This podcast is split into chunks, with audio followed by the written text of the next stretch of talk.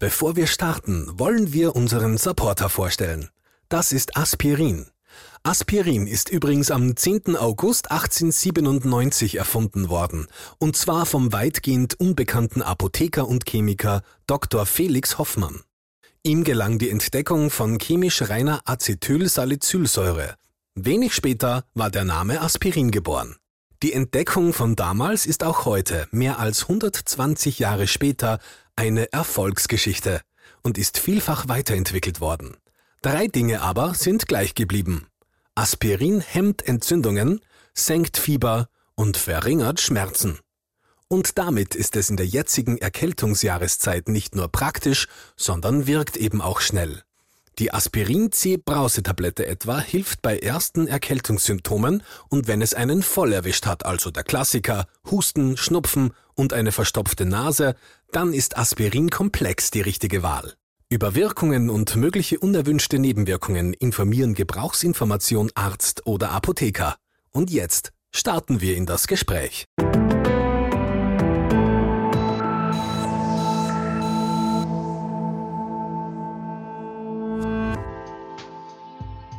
Hallo und herzlich willkommen zu Ist das gesund?, dem Medizin-Podcast der kleinen Zeitung. Mein Name ist Barbara Haas, ich bin Journalistin und hoste diesen Podcast und heute geht es bei uns um die Fastenzeit und um die vielen Arten, möglichst lustvoll zu verzichten. Und wir sprechen auch über ein Thema, das sehr neu ist, nämlich wie stark uns Hormone vom Abnehmen abhalten können und was noch ganz neu ist, nämlich ob Plastik dick macht. Das klingt schräg, mein heutiger Experte wird das aber ganz genau erklären. Herzlich willkommen und schön, dass er da ist, Professor Dr. Peter Frigo. Ja, grüß Gott, grüß Gott. Ja. Lieber Herr Dr. Frigo, Sie sind Chef der Hormonambulanz am Wiener AKH und haben gerade ein Buch herausgebracht mit dem schönen Titel Mühelos schlank mit der Kraft der Hormone. Bevor wir da hineinschauen und erfahren, wie sehr uns Hormone tatsächlich irgendwie vom Abnehmen abhalten, würde ich gerne mit Ihnen noch ein bisschen in die Fastenzeit einsteigen. Die hat ja gerade begonnen. Fasten Sie denn persönlich? Ja, also prinzipiell ist die Fastenzeit zu begrüßen. Das gibt es ja auch in jeder Religion, nicht nur bei den christlichen. Im christlichen Glauben gibt es Fastenzeiten, die sehr wohl sinnvoll sind, keine Frage. Und auch aus gesundheitlichen Gründen bzw. medizinischen Gründen kann man das nur befürworten. Allein schon vom Bewusstsein, ja mal weniger zu essen und auf das Essen zu achten, ist ja schon sehr wertvoll. Ich faste immer im Frühjahr. Ich glaube, ich gönne mir den Luxus, so bis Dreikönigstag zu schlemmen, unter Anführungszeichen, also nicht so zu achten und dann, ich glaube, wie fast jeder zweite Österreicher, dann, wenn es Richtung Sommer geht, Frühling geht, versuche ich das wieder in den Griff zu kriegen und zu fasten. Okay. Und haben Sie, Entschuldigung, Sie sagen einfach, wenn es Ihnen zu persönlich wird, aber nur, ich interessiere mich halt auch für mein Gegenüber. Haben Sie eine präferierte Fastenart? Weil es gibt ja ganz viele verschiedene Arten, wie man fasten kann. Nun gut, ich habe an und für sich sehr, sehr viele Patientinnen und Patienten, die ich betreue zu diesem Thema. Und die fragen mich selbstverständlich auch, wie ich das mache, dass ich halt jetzt nicht 100 Kilo habe, ja, sagen wir mal so. Ja. Und es ist einfach so, dass ich versuche, einen hormonbewussten Lifestyle zu leben, den ich natürlich in der Fastenzeit verstärke. Hormonbewusst heißt, ich glaube, das ist schon bekannt, dass man eben am Abend nicht so viel Kohlenhydrate essen soll, das berühmte Dinner Canceling. Das ja mein früherer Chef, der Professor Huber, ja auch propagiert hat und völlig richtig propagiert hat, weil es tatsächlich zum Wachstumshormon Stillstand kommt in der Nacht, wenn man da am Abend eine Pizza und ein Bier trinkt dazu. Ja, dann, das ist negativ. Also ich glaube, das zweite Problem, das in der Fastenzeit ein Thema Gott sei Dank ist die Menge. Also wann ich esse und wie viel ich esse. Und erst an dritter Stelle würde ich trotz alledem die Qualität setzen, denn die Qualität kann ich als normal sterblicher Konsument gar nicht wirklich wissen. Da gibt es leider viele Negativbeispiele. Wenn Sie wollen, kann ich Ihnen gern gleich eins bringen. Ja, gerne. Ich kaufe natürlich immer die Bio-Landfreieier, also wo die Händeln, die Hühner im Freien sind und glückliche Hühner und denke mir, ich tue mir was Gutes. im Zusammenschau mit meiner meinem Buchschreiben und der Recherche natürlich dazu, aus eigenen Studien und eben Recherchen, bin ich dann auf einen AGES-Bericht gekommen zum Thema Dioxin. Dioxin entsteht eben bei der Plastikverbrennung und ist ubiquitär und ist ein Umwelthormon, das letztens aus Plastik kommt und kommt also quasi wie ein Fallout auf den Boden. Und tatsächlich haben diese Freilandhühner deutlich mehr Dioxingehalt als die quasi normalen aus dem Hühnerstall.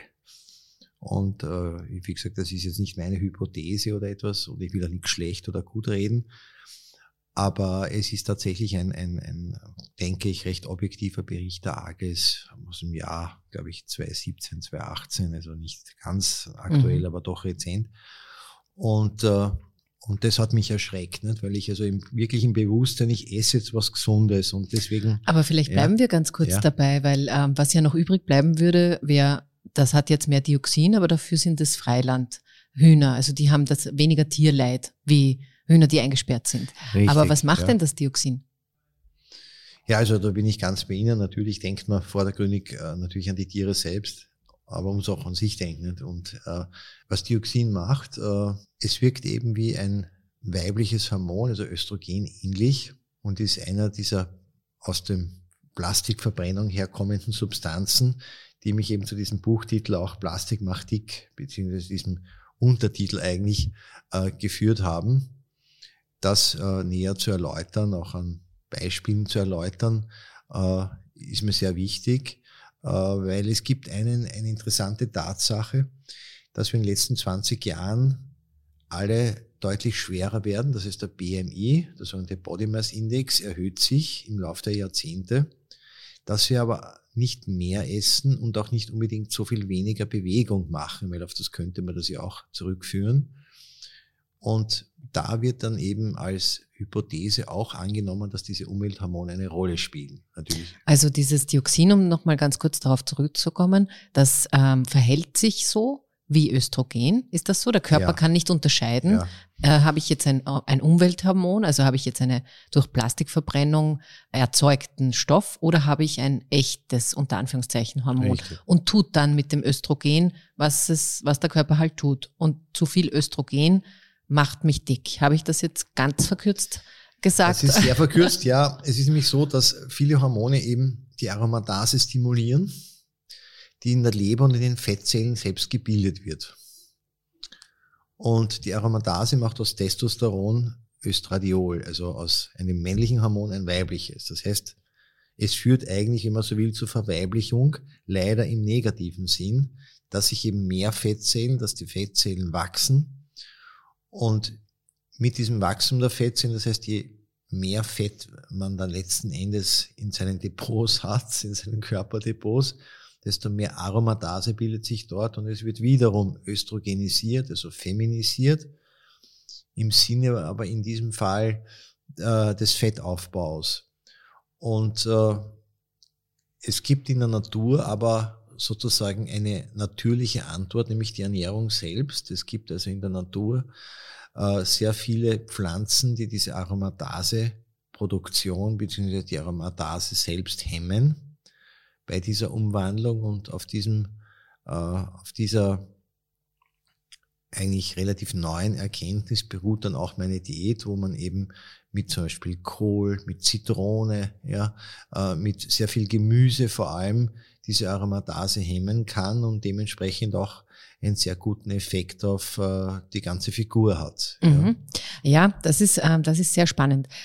Ich würde vorschlagen, wir steigen ein bisschen in das Buch ein, weil was Sie dort sehr gut beschreiben, man kann es wirklich sehr gut lesen, weil Sie machen, also Sie bauen sozusagen die Geschichte mit den Hormonen immer rund um Beispiele. Das sind namentlich veränderte, aber dennoch echte Fälle aus Ihrer Praxis, aus Ihrer Erfahrung. Und die Beispiele sind ganz interessant. Ich fange mit Christina an.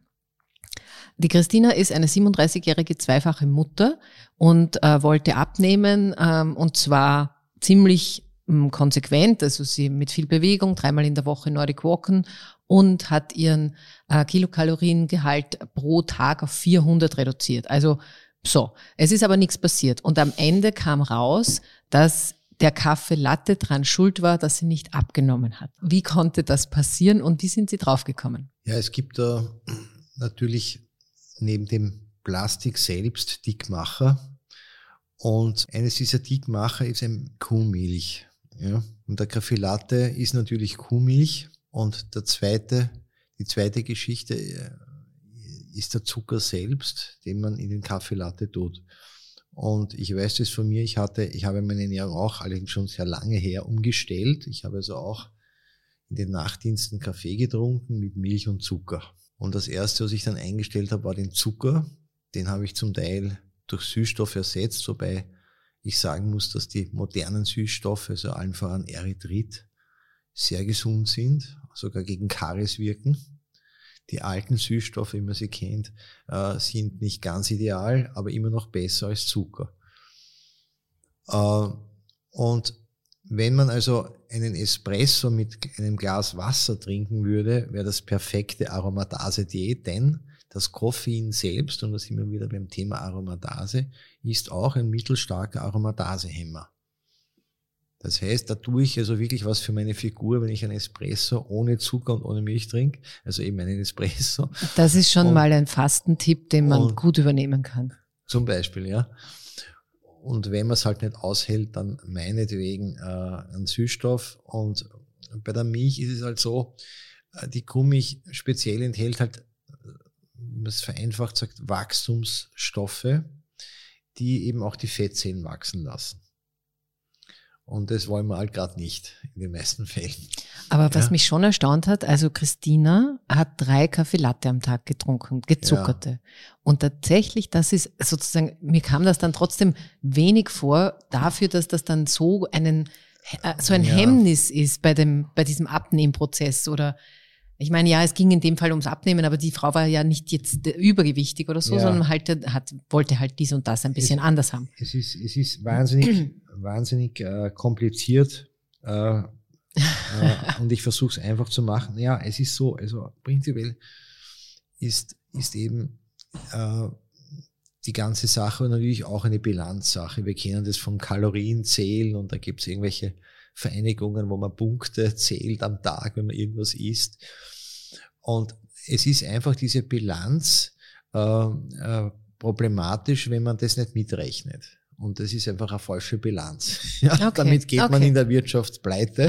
Das verstehe ich. Und in diesem Fall wirken da die Kilos.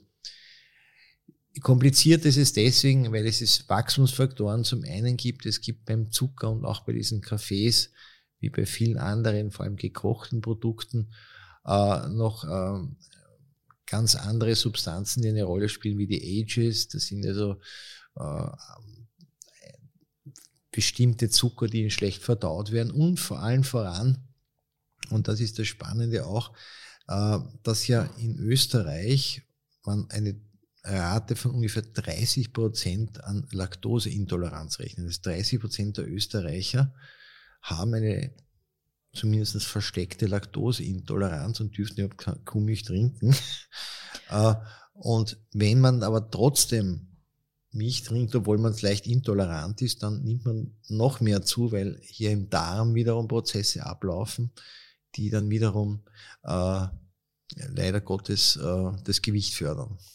Ein anderes Beispiel, was mir auch aufgefallen ist, weil ich wollte auch einen Mann drinnen haben, ist ein Mann, mit dem ich sehr viel Mitgefühl gleich hatte, 67 Jahre alt, an sich ein fitter, älterer Mann, der sozusagen gesellig, aber auch sportlich, also mir, so im Lesen ist mir vorgekommen, der macht eigentlich alles richtig, das Leben so ein bisschen in der Mitte und Maß und trinkt aber gelegentlich ein Bier und dem sind Brüste gewachsen.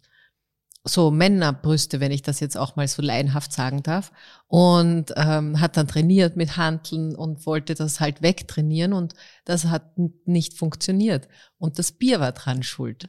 Ja, also der Alkohol ist ja neben den Fettzellen, die man hat, ein Antreiber dieser berühmten Aromatase.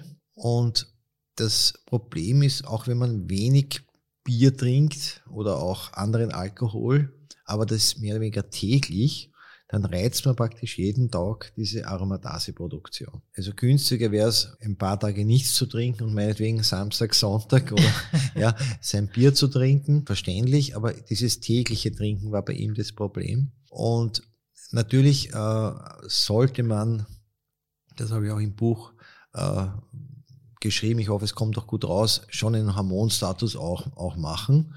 Und wenn man also bei Männern sieht man deutlich, auch schon bei Jüngeren, den abfallenden Testosteronspiegel, wobei das bei Frauen auch ähnlich ist. Auch bei Frauen gibt es eine Andropause, nennen wir das. Es gibt ja so die weibliche Andropause, den weiblichen Abfall der männlichen Hormone. Und es gibt die männliche Andropause, die man eigentlich primär darunter versteht, wo eben im Zuge des Älterwerdens auch die Testosteronproduktion sinkt. Und ist das die Pause, die mit der Menopause gemeinsam also passiert, oder ist das zeitlich unabhängig? Nein, das ist zeitlich unterschiedlich. Nämlich die Menopause, wissen wir alle, in Österreich um das 49. plus minus ein Jahr Lebensjahr, also streng genommen das 50. Und die Andropause, die weibliche Andropause, findet meistens um das 60. Lebensjahr statt. Ah, und bei Männern? Bei Männern gibt es kein Alter und noch schlimmer, es gibt auch keine Normalwerte in diesem Sinne. Ja, also man kann sich bei Männern sehr schlecht orientieren an den Zahlenwerten von Testosteron, sondern eher an der Klinik. Wie gesagt, da arbeite ich immer auch. Weil die nicht erhoben werden? Oder was ist das Problem bei den Männern? Also man hat so einen Normbereich so von 2,53 Nanogramm pro Milliliter bis rauf 8. Und wenn jetzt jemand mit relativ niedrig, mit 2,7 keine Probleme hat und ein anderer hat mit 3,5 Probleme, primäres Problem beim Testosteron ist meistens der Leistungsabfall, Gewichtszunahme dann als nächstes und erst an dritter Stelle steht dann die Potenz, die natürlich beim Mann auch wichtig ist. Ne? Mhm. Also das heißt, Männer reagieren individueller. Ja, also deswegen kann man keinen Normwert feststellen. Ich bin einmal für sich Gynäkologe, aber aufgrund meiner endokrinologischen Spezifikation habe ich ganz selten einmal Männer und mache das auch immer zusammen mit Urologen, klarerweise. Aber es ist interessant, dass hier die Hormone eben auch eine wesentliche Rolle spielen und es ist eigentlich ähnlich der Frau auch diese Andropause bei den meisten gibt. Sie haben schon gesagt, es ist schon gut, wenn man seinen Hormonspiegel feststellen lässt, einmal so ganz grundsätzlich. Gibt es denn Anzeichen, bevor ich so einen Hormonspiegel mache? Also keine Ahnung, bevor jetzt die Christina oder wie hieß der Mann? Habe ich nicht mehr aufgeschrieben. Aber bevor ich zu Ihnen komme, ja, kann ich selber feststellen, wann es vielleicht gut wäre, so eine Hormonbestimmung mal zu machen. Ja, also prinzipiell ja. Es ist nur so, dass es besser unter meiner Aufsicht passiert oder eines anderen Spezialisten, weil man halt gewisse Hormone anschauen sollte.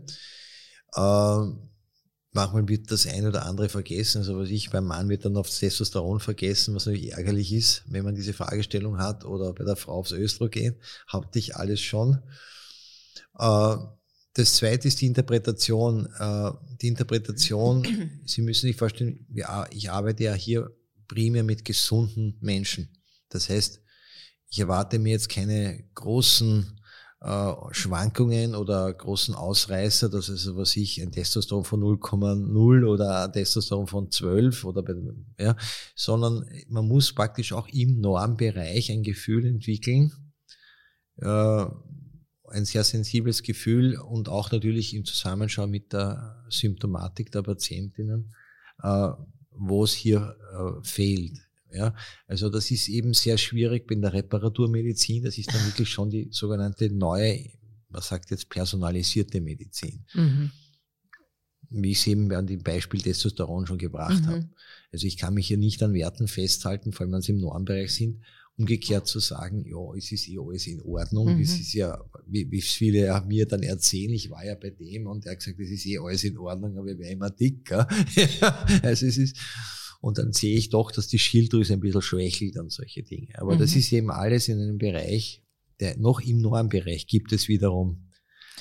Also das heißt, einerseits könnte schon ein gewisser Leidensdruck mich dazu bringen, dass ich mir denke, okay, es funktioniert nicht und ich mache eigentlich alles richtig und jetzt nehme zum Beispiel nicht ab. Und zum anderen braucht man aber eine Expertinnenanalyse sozusagen, um diese Daten dann auch richtig zu verorten, damit es auch zu einem Bild kommt und dann zu einer Lösung am Ende. Ja, Habe ich das jetzt richtig verstanden? Ja, okay. Genau. Und dass das in einem Bereich von gesunden Menschen spielt. Das ist etwas anderes, wenn ich jemanden Kranken habe, der eine sehr hohe Entzündungswerte hat. Mhm. Aber ich kann die Entzündungswerte auch im Normbereich sehen, das ist doch leicht an der Grenze, ist es auch nicht ideal. Aber das ist eine ganz andere Welt, als wenn ich mit wirklich kranken Patientinnen spreche.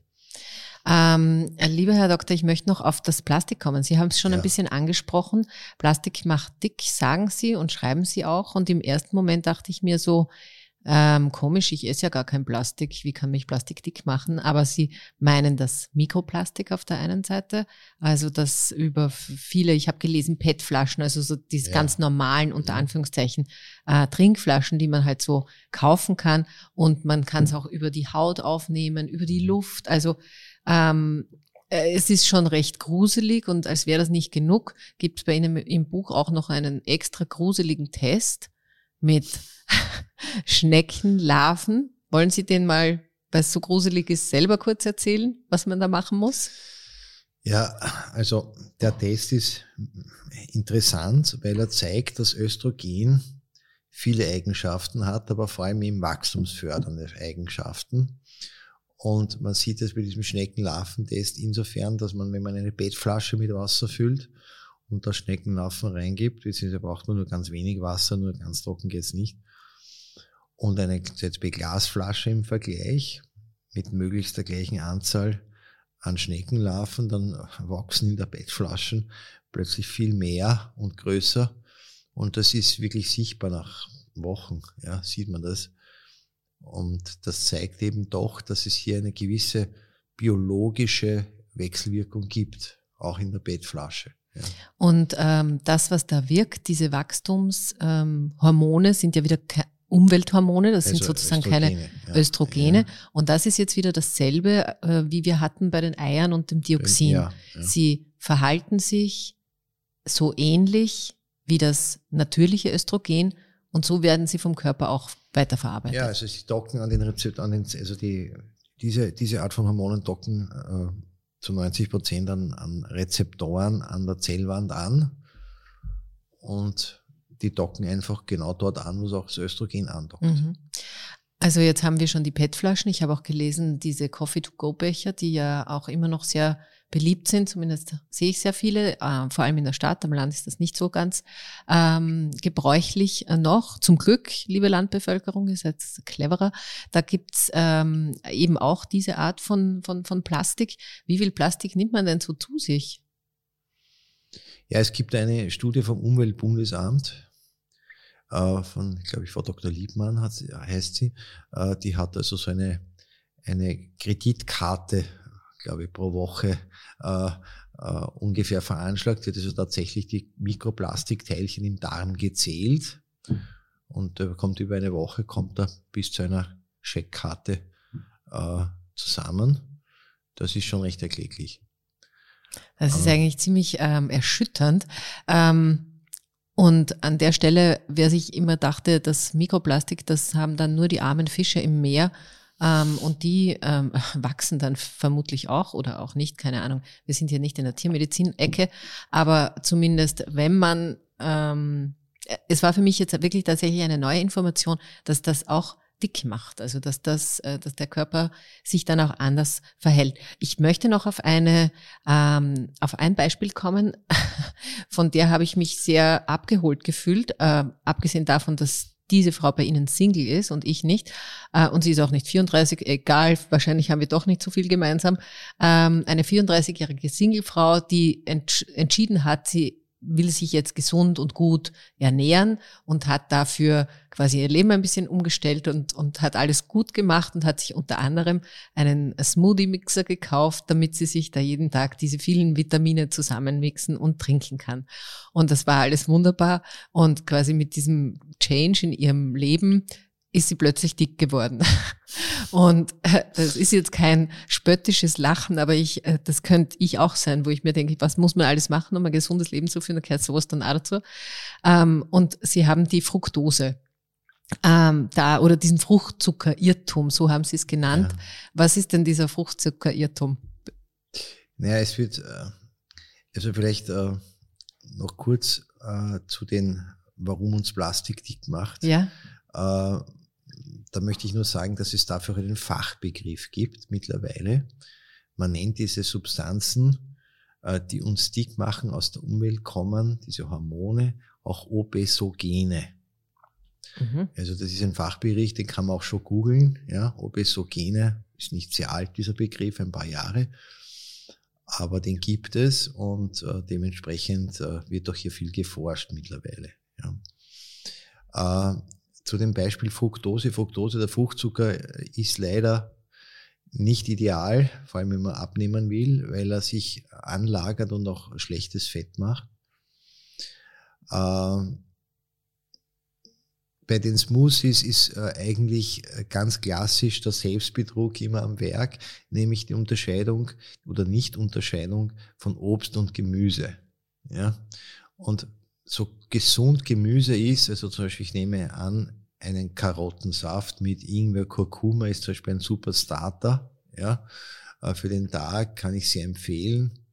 Aber wenn ich jetzt natürlich eine Kiwi und eine Orange hernehme und meinetwegen dann noch einen Apfel, das ist noch der harmloseste bei den ganzen, dann habe ich sehr viel Fruchtzucker. Also das ist nicht zu unterschätzen. Ja. Und dieser Fruchtzucker eben ist nicht nur, also da gibt es nicht nur die guten Vitamine, die man wahrscheinlich wirklich gut gebrauchen kann, sondern dieser Fruchtzucker macht auch schlechtes Fett, haben Sie jetzt gesagt. Ja, also zum einen, der Fruchtzucker wird unterschätzt und die Vitamine werden überschätzt. Also es ist eine Orange ist gar nicht so vitaminreich, also vor allem Vitamin C ist in einem Achtel Rotwein, wenn ich so das Beispiel, wesentlich mehr als in einer Orange. Ja, okay, ja, also jetzt ein Fastentipp für Menschen, die nicht auf Alkohol verzichten mögen.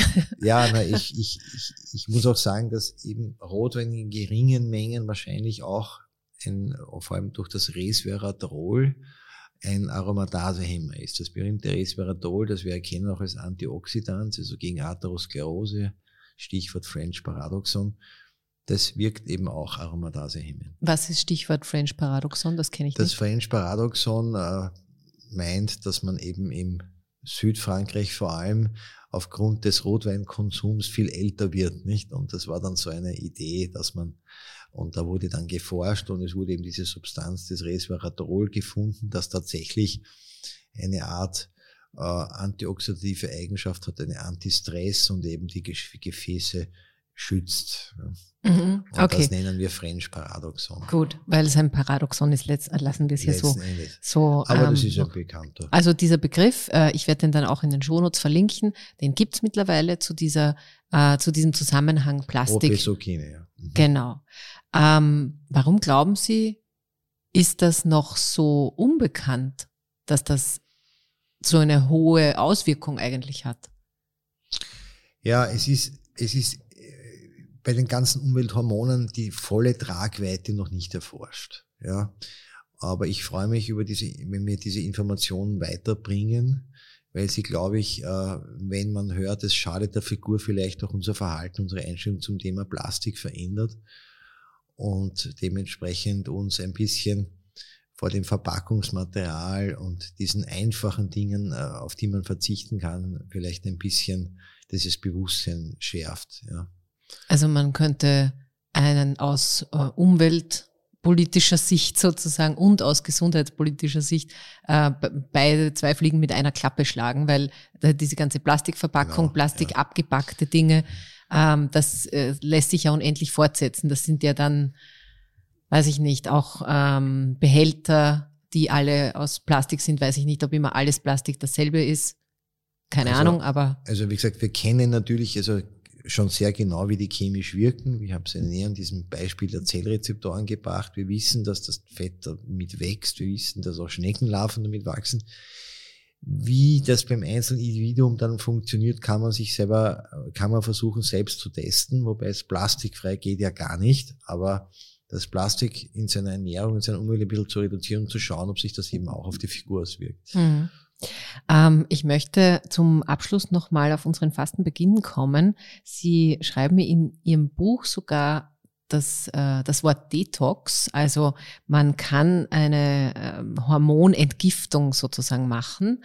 Wie macht man denn sowas? Auch unter Ihrer Aufsicht oder unter ärztlicher Aufsicht? Ja, also ich würde so sagen, es gibt da viele Stufen des Detox, aber die einfachste Stufe, ein Gift sozusagen zu neutralisieren, ist Wasser. Ja? Also man sollte vermehrt Wasser trinken und da sind Sie schon bei der einfachsten und auch billigsten Form von Detox.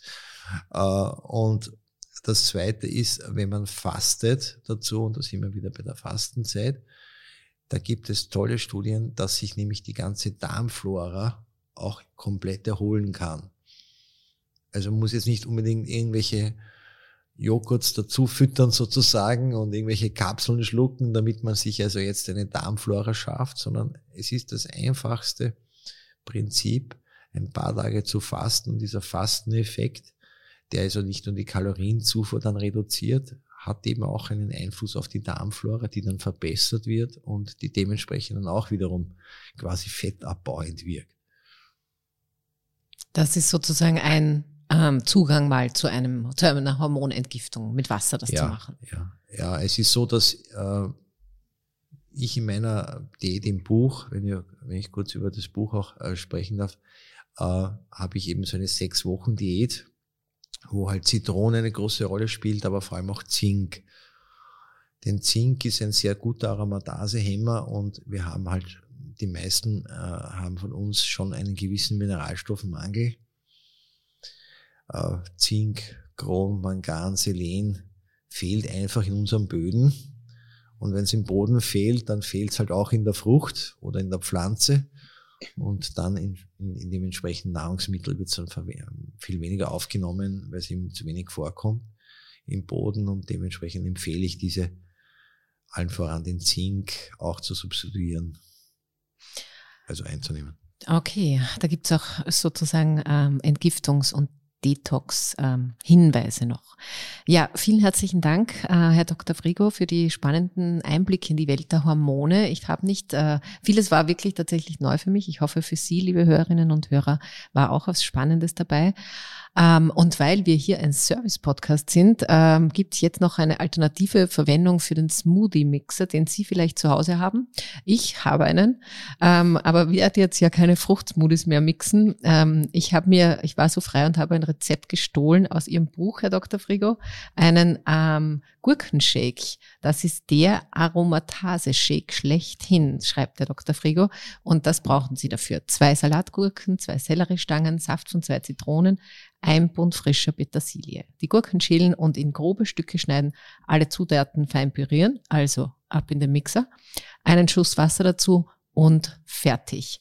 So können Sie vielleicht schon mal antesten, wie sich das dann anfühlt und schmeckt, wenn man da in diese gute Hormonwelt eintaucht. Und wenn Sie noch mehr wissen wollen über die Kraft von Hormonen, Fallfehler und wie Sie das nützen können zum Abnehmen, aber einfach auch nur, um einen besseren oder gesünderen Lebensstil zu haben und sich besser wohlzufühlen, dann sei Ihnen Dr. Frigos Buch empfohlen. Es heißt Mühelos schlank mit der Kraft der Hormone und ist im Verlag Edition A erschienen. Und wenn Sie jetzt noch mehr insgesamt zum Thema Fasten wissen wollen, dann empfehle ich Ihnen das neue Gesundheitsmagazin der Kleinen Zeitung. Dafür gibt es in der Printausgabe auch Gutscheine, die Sie beim Spar gegen das Magazin einlösen können. Und zusätzlich, ja, wir haben viel zu bieten diesmal, gibt es jetzt während der Fastenzeit auch ganz, ganz umfangreiche Berichte im Print und online von meinen Kolleginnen des Besser-Leben-Ressorts. Und Und wenn Ihnen dieser Podcast gefallen hat, freuen wir uns über eine gute Bewertung. Und wenn Sie den Podcast abonnieren, dann verpassen Sie auch keine Folge mehr. Und sollten Sie direkt jetzt auf unser Hormon-Plastik-macht-dick-Gespräch Feedback haben, dann schreiben Sie mir doch eine Mail unter barbara.haas@kleinezeitung.at. Und wenn Sie das wollen, hören wir uns wieder in 14 Tagen. Bis dahin wünsche ich eine gute Zeit, eine gute Fastenzeit, wenn Sie das möchten. Und wünsche Ihnen jedenfalls eine gesunde Zeit. Alles Liebe.